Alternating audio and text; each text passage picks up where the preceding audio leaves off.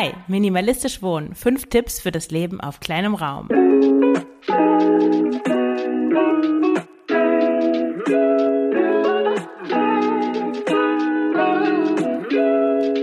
Herzlich willkommen zum Frugales Glück Podcast, dem Podcast über Minimalismus, Nachhaltigkeit und vegane Ernährung.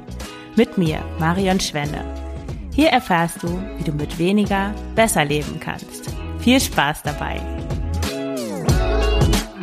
Herzlich willkommen zu dieser neuen Folge des Frugales Glück Podcasts. Ich sitze hier in meiner Küche mit geschlossenen Fenstern und schwitze. Das Thermometer zeigt 27 Grad an. Egal was ich mache, ich lasse die Fenster auf. Es wird warm. Ich mache die Fenster zu. Es wird warm. Ich habe auch eine minimalistisch frugale Vorhangkonstruktion, die ich dir vielleicht nicht vorenthalten möchte. Ich habe nämlich Yoga-Handtücher vor meine Fenster gehangen weil ja, ich habe so, so dünne weiße Vorhänge, wo das Licht und die Hitze erbarmungslos durchkommen. Und dann wollte ich mir mal, ich habe im Internet geguckt, auf den gängigen Gebrauchplattformen und auch bei Möbelschweden nach solchen Licht- und wärmeabweisenden Vorhängen, aber entweder waren sie unfassbar teuer oder ausverkauft. Und dann habe ich eigentlich nur provisorischerweise meine Yoga-Handtücher vor die Fenster gehangen, also die da so eingeklemmt und die halten, na gut, es ist trotzdem warm, aber das wäre es, glaube ich, auch mit den undurchlässigen Gardinen. Auf jeden Fall halten sie das Zimmer sehr dunkel und ja, die Wärme sammelt sich dann zwischen dem Fenster und dem Handtuch, das merkt man schon. Also jetzt komme ich mir immer ein bisschen albern dabei vor, dass ich das mache und immer noch nicht keine richtigen Vorhänge habe. Aber ich schätze, dass ich im September spätestens Ende September froh sein werde, dass ich keine neuen Vorhänge gekauft habe, weil wer weiß, ob ich die nächstes Jahr noch brauche, wo ich, ob ich nächstes Jahr noch in dieser Wohnung wohne und dann hätte ich die 100 Euro vielleicht umsonst ausgegeben. Naja, eine kleine Anekdote zum Einstieg. Dann möchte ich ganz herzlich der lieben Katja danken. Sie unterstützt Frugales Glück mit einem monatlichen Beitrag. Und wenn auch du den Frugales Glück Podcast unterstützen möchtest, dann kannst du das gerne via Steady tun oder mir auch einen einmaligen Beitrag zukommen lassen via PayPal. Du findest alle Informationen in den Show Notes oder unter www.frugalesglück.de slash unterstützen. Du hilfst mir dabei, den Podcast Podcast aufrecht zu erhalten, dass ich jede Woche eine neue Folge für dich aufnehmen kann und auch mir die Zeit nehmen kann, das zu schneiden, das hochzuladen, das Hosting zu bezahlen und so weiter und so weiter. Ja, und jetzt direkt zum Inhalt dieser Folge, nämlich minimalistisch wohnen. Stell dir mal vor, du müsstest nicht mehr den Großteil deiner, deines Gehalts für die Miete ausgeben und stell dir vor, dein Zuhause wäre innerhalb von zehn Minuten komplett aufgeräumt und geputzt. Und das alles, obwohl du Kinder hast. Und ja, das ist möglich, nämlich durch minimalistisches Wohnen. Minimalistisch Wohnen oder das Leben auf kleinem Raum hat viele Vorteile. Du zahlst nicht nur weniger Geld für Miete, Nebenkosten und Strom, sondern du brauchst auch weniger Zeit, um Ordnung zu schaffen und sauber zu machen. Und ich möchte dir in der heutigen Folge zeigen in fünf Schritten, wie du ausmisten kannst und wie du es schaffst, dass du Räume und Möbel multifunktional nutzt, um, um in einer kleinen Wohnung leben zu können, auch mit Partner und mit Kind und so mehr Zeit, mehr Geld und mehr Energie für die wirklich wichtigen Dinge in deinem Leben hast. Zu Beginn ein paar statistische Informationen. Deutsche oder der Durchschnittsdeutsche, wie sagt man das, Durchschnitt, die Durchschnittsdeutsche wie gendert man denn Deutsche? Naja, sagen wir, Deutsche wohnen statistisch gesehen auf einer Fläche von 46,5 Quadratmetern und äh, sie geben ungefähr ein Drittel ihres Einkommens für die Miete aus. Und es gibt in Deutschland 41,4 Millionen Privathaushalte und davon sind immerhin 17,3 Millionen Single-Haushalte. Und das, obwohl die Mieten in den Städten ja immer weiter steigen. Mit der Größe und mit der Ausstattung deiner Wohnung verpflichtest du dich auf ein bestimmtes Einkommen. Meiner Meinung nach ist Wohnen einer der Hauptfaktoren, der dich in einer, in dieser Tretmühle aus Arbeit und Konsum gefangen hält. Das funktioniert nämlich so, dass du arbeitest, um dir ein bestimmten Lebensstandard zu ermöglichen.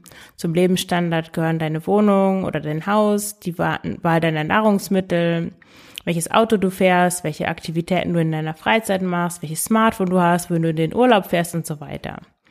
Und wenn du dich erstmal an all diese Dinge gewöhnt hast, dann ist es schwierig, sie zu reduzieren oder auf einige von ihnen ganz zu verzichten, zum Beispiel auf ein Auto. Die meisten von uns sind ganz im Gegenteil darauf konditioniert, immer mehr und immer was Neues zu wollen. Ein schnelleres Auto oder ein besseres Smartphone, modischere Kleidung oder auch eine größere Wohnung. Und das ist spätestens dann der Fall, wenn sich Nachwuchs ankündigt. Ja, und um dir all diese Annehmlichkeiten leisten zu können, musst du arbeiten. Vielleicht sogar mehr, als du vorher gearbeitet hast. Oder du musst mehr arbeiten, um Karriere zu machen und dann ein höheres Gehalt zu bekommen. Und oft können wir uns schon wegen all dieser Dinge, die wir besitzen, gar nicht vorstellen, auf kleinem oder kleinerem Raum zu wohnen. Wenn du in eine kleinere Wohnung umziehen würdest, dann stellt sich schon automatisch die Frage, wo soll ich dann mit der ganzen Kleidung hin, mit den Küchenutensilien, mit den technischen Gegenständen und den ganzen Spielsachen, falls du Kinder hast. Und bei den meisten ist es so, dass sie anstatt den eigenen Konsum in Frage zu stellen, es hinnehmen, fünf Tage die Woche von neun bis 17 Uhr am Schreibtisch zu sitzen oder eine andere Arbeit zu erledigen. Und wenn Kinder da sind, dann haben diese Menschen nicht nur für sich selbst ziemlich wenig Zeit, sondern auch für den Partner, die Partnerin oder für die Kinder bleibt im Alltag kaum eine freie Minute. Schließlich muss man ja auch noch kochen, sein Leben organisieren, zur Arbeit fahren, die Kinder zum, zur Schule fahren, wieder abholen, nach Hause fahren und so weiter. Tja, und wenn du mehr Zeit für dich und für deine Familie haben willst und diesem Hamsterrad des Arbeitens und Konsumierens entkommen willst, dann hast du die Möglichkeit, dass du einen super toll bezahlten Teilzeitjob findest. Dabei wünsche ich dir viel Erfolg. Das ist nämlich gar nicht so einfach. Oder du kannst deine Ausgaben reduzieren. Und es liegt doch eigentlich ziemlich nahe, mit dem Kostenfaktor zu beginnen, also wenn du dich für die zweite Option entscheidest, der den größten Teil deiner monatlichen Ausgaben ausmacht, nämlich der Miete. Ja, und ich möchte dich in dieser Folge so ein bisschen dafür begeistern, beziehungsweise dich darauf vorbereiten, was du tun kannst, wenn du denkst, naja, eine kleinere Wohnung wäre eigentlich nicht schlecht, schon allein wegen der Heizkosten, um monatliche Kosten zu sparen, um mehr Geld für Urlaub zu haben oder für schöne Erlebnisse oder einfach mehr Zeit für mich, weil ich dann weniger arbeiten muss. Also wie du da hinkommst, in eine kleinere Wohnung zu ziehen und minimalistischer zu wohnen. Der erste Schritt ist, trenne dich von deinen Besitztümern. Das klingt jetzt so, als müsstest du dein ganzes Hab und Gut ins Sozialkaufhaus bringen. Das ist natürlich nicht der Fall. Aber du kannst dich von allem Überflüssigen trennen und Minimalistin werden. Und Minimalismus bedeutet, dass du nur noch Dinge besitzt, die du entweder wirklich liebst oder wirklich benutzt oder am besten beides. Gehe dabei also beim Aussortieren am besten Raum für Raum vor. Beginne mit deiner Kleidung. Fange erstmal damit an, dass du alle Kleidungsschränke, Kleidungsschränke, alle Kleidungsstücke aus den Schränken holst und dir Fragen stellst. Bei der Kleidung also, was sind meine Lieblingsteile? Was trage ich häufig? Und was habe ich schon mindestens ein halbes Jahr nicht mehr angezogen? Wenn du da Hosen findest, die seit Jahren darauf warten, dass du in sie hineinschrumpfst oder zehn Sweatshirt, die du, Sweatshirts, die du noch fürs Malern aufbewahrst und überhaupt alles, was du nicht zum ersten Date anziehen würdest, das kann weg. Das ist wirklich ein super Kriterium. Manchmal, wenn ich mir nicht sicher bin, ja, soll ich das jetzt noch? Also ich habe eigentlich zwei Kategorien von Kleidung. Ich habe so eine kleine Box, da ist meine Hauskleidung drin. Ich trage im Haus immer andere Sachen als auf der Straße. Das mache ich seitdem ich zehn bin. Das ist irgendwie eine komische Angewohnheit, aber ja, ich mache das halt so. Und dann habe ich meinen Kleiderschrank, wo die Sachen hängen, die ich auf der Straße anziehe und wenn ich mich mit Leuten treffe. Und ja, die kleine Box, da passen natürlich nicht so viele Sachen rein. Ich brauche da auch nicht mehr als ja vier, fünf T-Shirts, weil ich ja auch regelmäßig wasche. Und wenn ich dann mir nicht sicher bin, ja, gehört das jetzt in den Kleiderschrank für schön oder ist das was für die Hausbox? dann frage ich mich, würde ich das zum ersten Date anziehen? Und wenn ich da ganz sicher bin, nein, das würde ich nicht tun, dann kommt es in die Hausbox oder wenn es dann auch nicht schöner ist als die Sachen, die bisher in der Hausbox sind, weil da müsste dann ja auch wiederum eins gehen, dann kommt es in die ähm, in den Transfer, wo ich also ein das ist so ein Stoffbeutel, in dem ich Dinge sammle, die ich dann spende. Also diese Sachen können weg. Und du brauchst auch keine 20 Paar Socken oder 12 Schals oder ja alles, was in riesiger Ausführung vorkommt, weil die meisten Menschen waschen ja schon einmal in der Woche und dann hast du wieder neue Unterwäsche parat, also 20 Paar Socken. Wofür eigentlich? Und dann gibst du alle Kleidung, die du nicht mehr brauchst, in Kartons oder in Säcke und bringst sie erstmal außer Sichtweite. Dann räumst du die übrig gebliebenen Sachen zurück in die Schränke und wenn du genug äh, beherzt genug aussortiert hast, dann hast du theoretisch eine ganze Menge freien Platz. Als nächstes gehen wir in die Küche. Du kennst vielleicht meinen langen Artikel zum Minimalismus in der Küche. Den äh, findest du auch in den Show Notes. Den kann ich dir sehr ans Herz legen, wenn du dich mal richtig deiner Küche widmen möchtest. Da gibt es nämlich am allermeisten auszusortieren im Haushalt. Bei vielen ist es so. Ja, wie startest du da am besten? Also, welche Utensilien und Maschinchen gebrauchst du eigentlich wirklich? Stell dir diese Frage mal als erstes. Vielleicht hast du auch solche staubfangenden Küchenutensilien wie zum Beispiel ein Zwiebelhäcksler, ein Dörrgerät, ein Entsafter, einen Reiskocher, einen Eierkocher, so eine Kapsel-Kaffeemaschine, ein Waffeleisen, ein Popcornmaker, ein Elektromesser oder ein Raclette-Grill. Diese Dinge nehmen super viel Platz weg und in den meisten Fällen gebrauchst du sie selten. Es gibt Menschen, die machen sich ständig Popcorn mit ihrem Popcornmaker, dann ist es natürlich kein überflüssiges Gerät oder wenn du dich roh vegan ernährst, dann wirst du das Dörrgerät täglich benutzen. Aber es kann auch sein, dass du dir das nur mal in so einer Phase gekauft hast und seitdem ja es irgendwo in den hinteren Fächern herumrottet. Und dann ist es sicher besser bei jemandem aufgehoben, der diese Phase äh, ja gerade erst beginnt. Also auf eBay Kleinanzeigen kannst du wunderbar elektrische Küchengeräte weiterverkaufen weil oft fällt es ja leichter, sich von Sachen zu trennen, wenn man noch ein bisschen Geld dafür bekommt. Dann weiter Bücher und Tonträger. Das sind auch Sachen, die viel Platz wegnehmen. Also Bücher, Zeitschriften, CDs, Schallplatten und auch DVDs. Ich kenne Leute, die allein wegen ihrer Büchersammlung oder ihrer Schallplattensammlung nicht umziehen. Und ich selber hatte über 200 Bücher im Studium.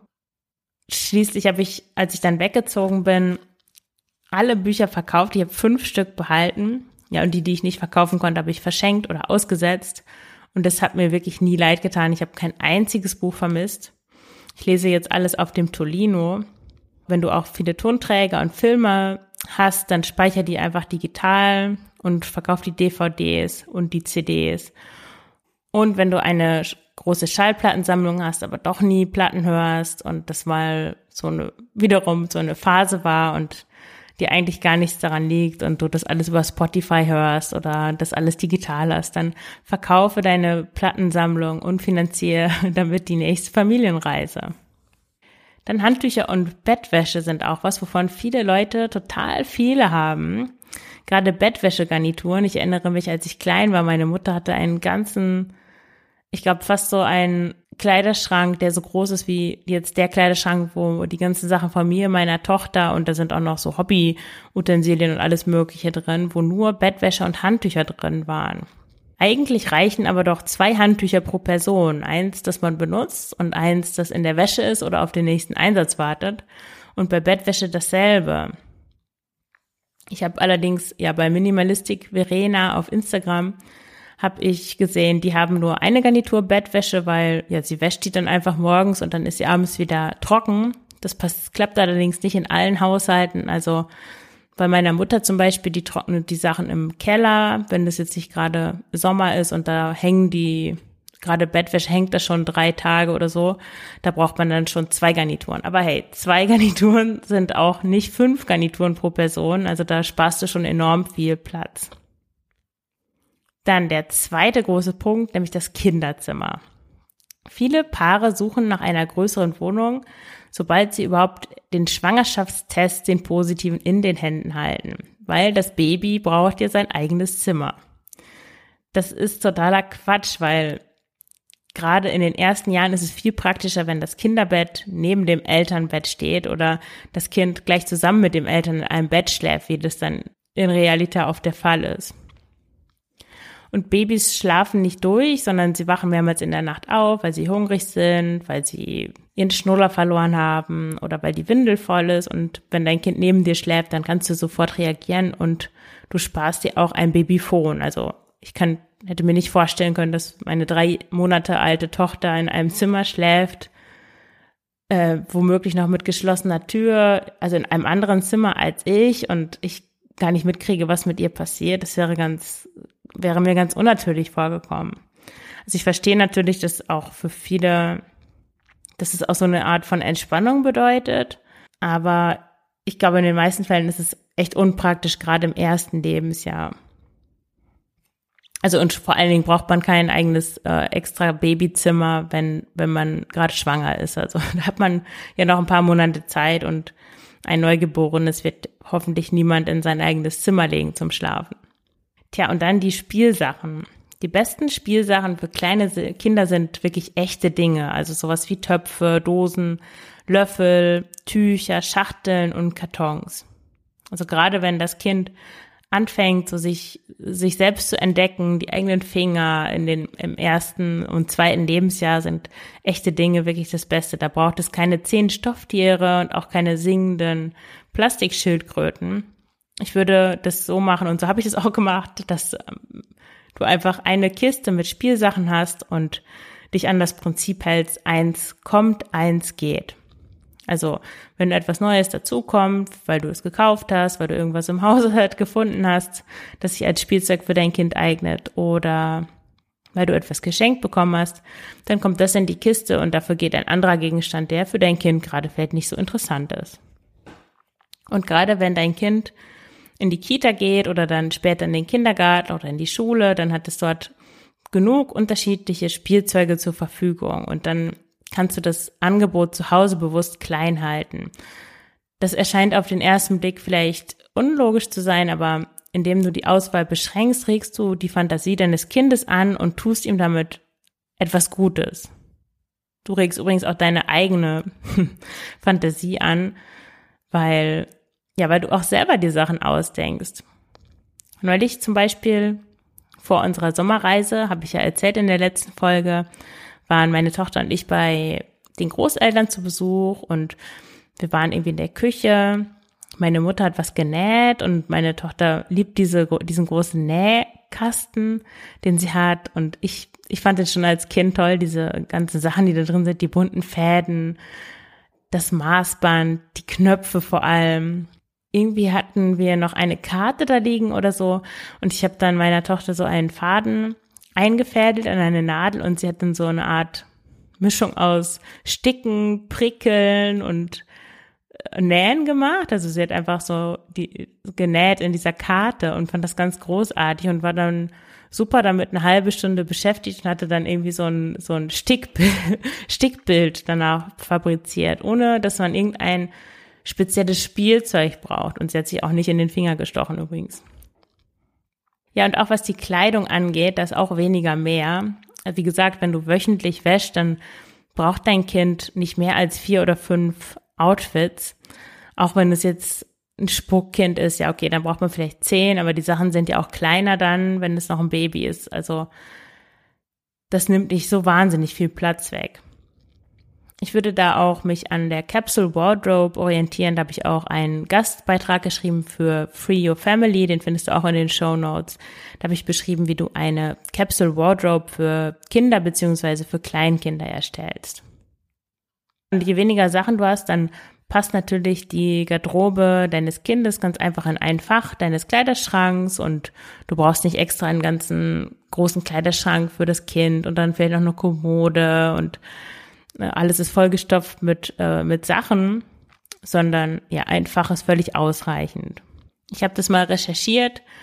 Statistisch gesehen ist es 100 Euro im Monat günstiger, wenn man in eine 15 Quadratmeter kleinere Wohnung zieht. Also das ist äh, im Bundesdurchschnitt berechnet. Das heißt, es ist natürlich in den Metropolen teurer und mh, hm, da spart man dann mehr und in den auf dem Dorf äh, ist es billiger, da spart man dann nicht so viel, aber dennoch 100 Euro spart man im Monat und wenn du dir vorstellst, dass du ja, dadurch, dass du in den ersten Jahren kein Kinderzimmer hast, dass du da 100 Euro im Monat sparst, indem du das Kind in deinem Schlafzimmer, im Wohnzimmer oder wo auch immer einquartierst, dann ist das schon eine ganze Menge Geld, das du sparen kannst. Der nächste Punkt, um minimalistisch zu wohnen, ähm, ist die Einzimmerwohnung statt die Dreizimmerwohnung. Die Idee, mit einer kleinen Familie in einer Einzimmerwohnung zu wohnen, erscheint heutzutage ja reichlich absurd. Aber warum eigentlich? Also stell dir vor, also du bist noch angenommen in Elternzeit und dein Partner oder deine Partnerin arbeitet Vollzeit, dann seid ihr ja eigentlich nur morgens, abends und am Wochenende zu dritt in der Wohnung. Wenn du allerdings auch arbeitest und das Kind in der, in der Kita ist oder im Kindergarten, dann steht die Wohnung ja eigentlich die meiste Zeit leer, also bis auf morgens, abends und am Wochenende. Und im Prinzip bezahlt ihr ziemlich viel Geld für Fläche, die leer steht die meiste Zeit. Aber es gibt natürlich noch andere Vorteile. Neben der Kostenersparnis, wenn du auf kleinem Raum wohnst, nämlich, wie ich bereits am Anfang sagte, ist eine kleine Wohnung leichter sauber zu halten und schneller zu putzen. Du hast geringere Nebenkosten, vor allem Heizkosten und auch sehr praktisch, wenn sich Dinge ansammelt, fällt das sofort auf, weil ja, in einem kleineren Raum fällt sofort auf, wenn da irgendwo Dinge sind, die vorher nicht da waren.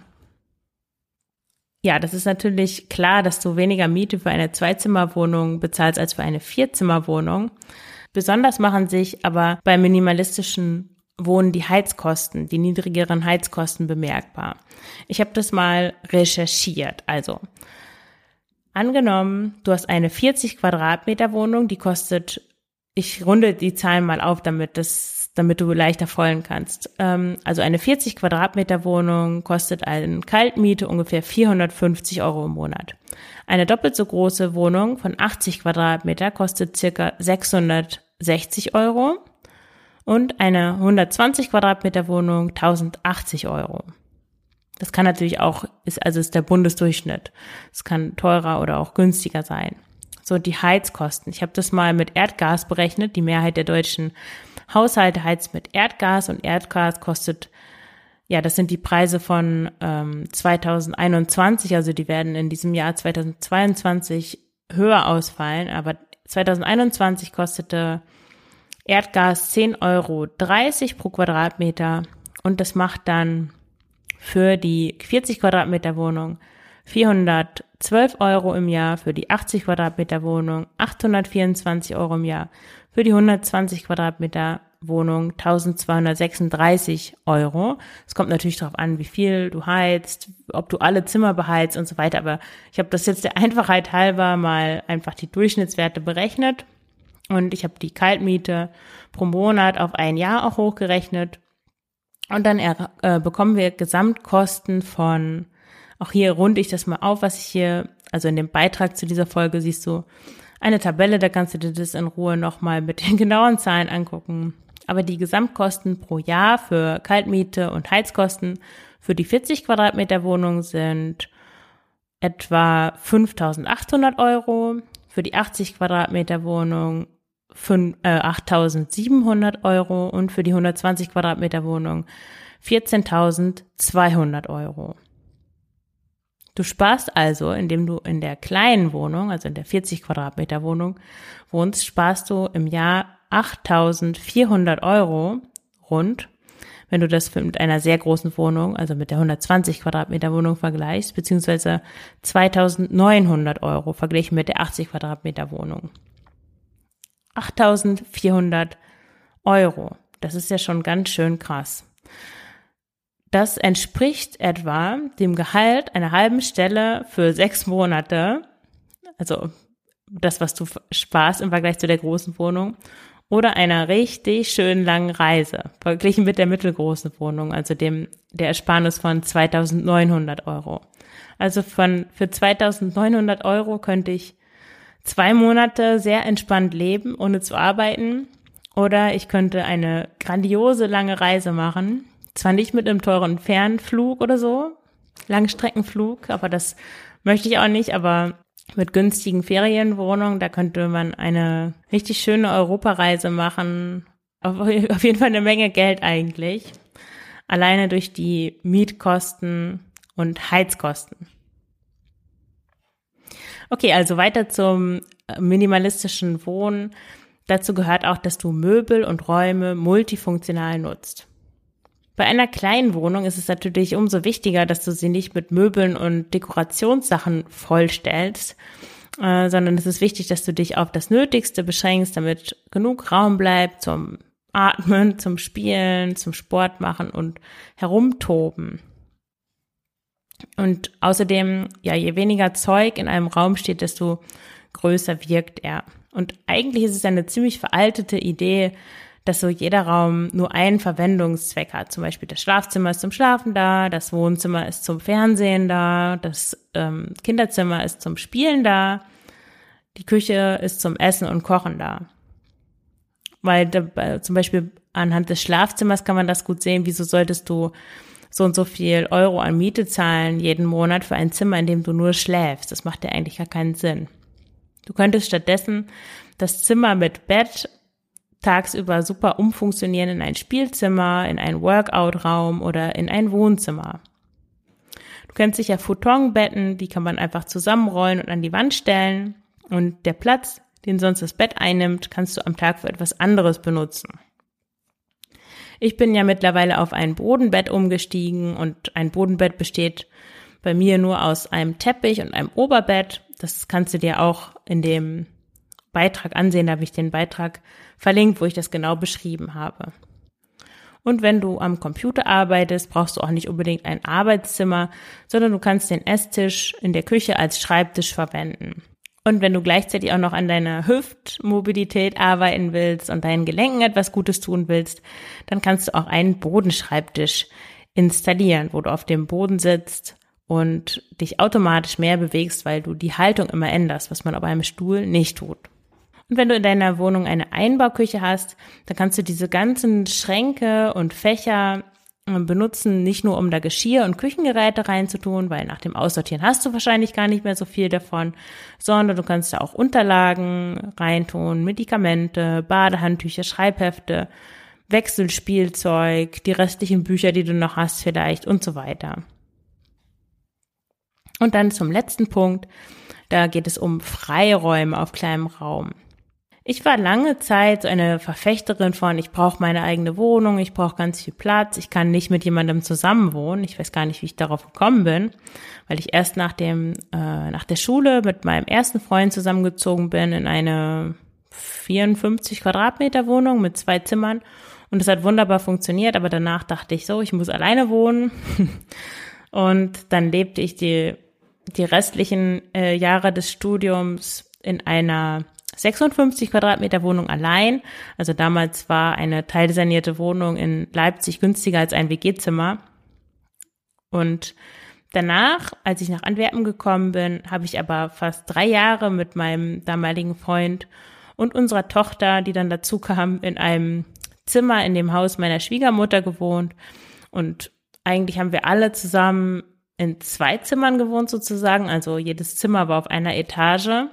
Und in unserem Zimmer gab es ein Bett, ein Kinderbett, ein Sofa, zwei Schreibtische, einen Schrank, eine Kommode, einen Waschtisch, eine Dusche und auch noch einen Wäscheständer. Und der Raum ist zwar nicht riesig und wirkt trotzdem nicht vollgestellt. Die Oberflächen waren frei und es stand auch nichts herum. Also du kannst dir noch Fotos auf dem Beitrag zu dieser Folge dazu anschauen. Und es hat wirklich gut geklappt. Also selbst wenn alle drei den ganzen Tag zu Hause waren, dann fühlte ich mich auch nicht beengt. Und wenn ich einfach mal meine Ruhe haben wollte, dann habe ich ein Buch auf dem Sofa oder auf dem Bett gelesen und mein Freund hat seine eigenen Sachen gemacht.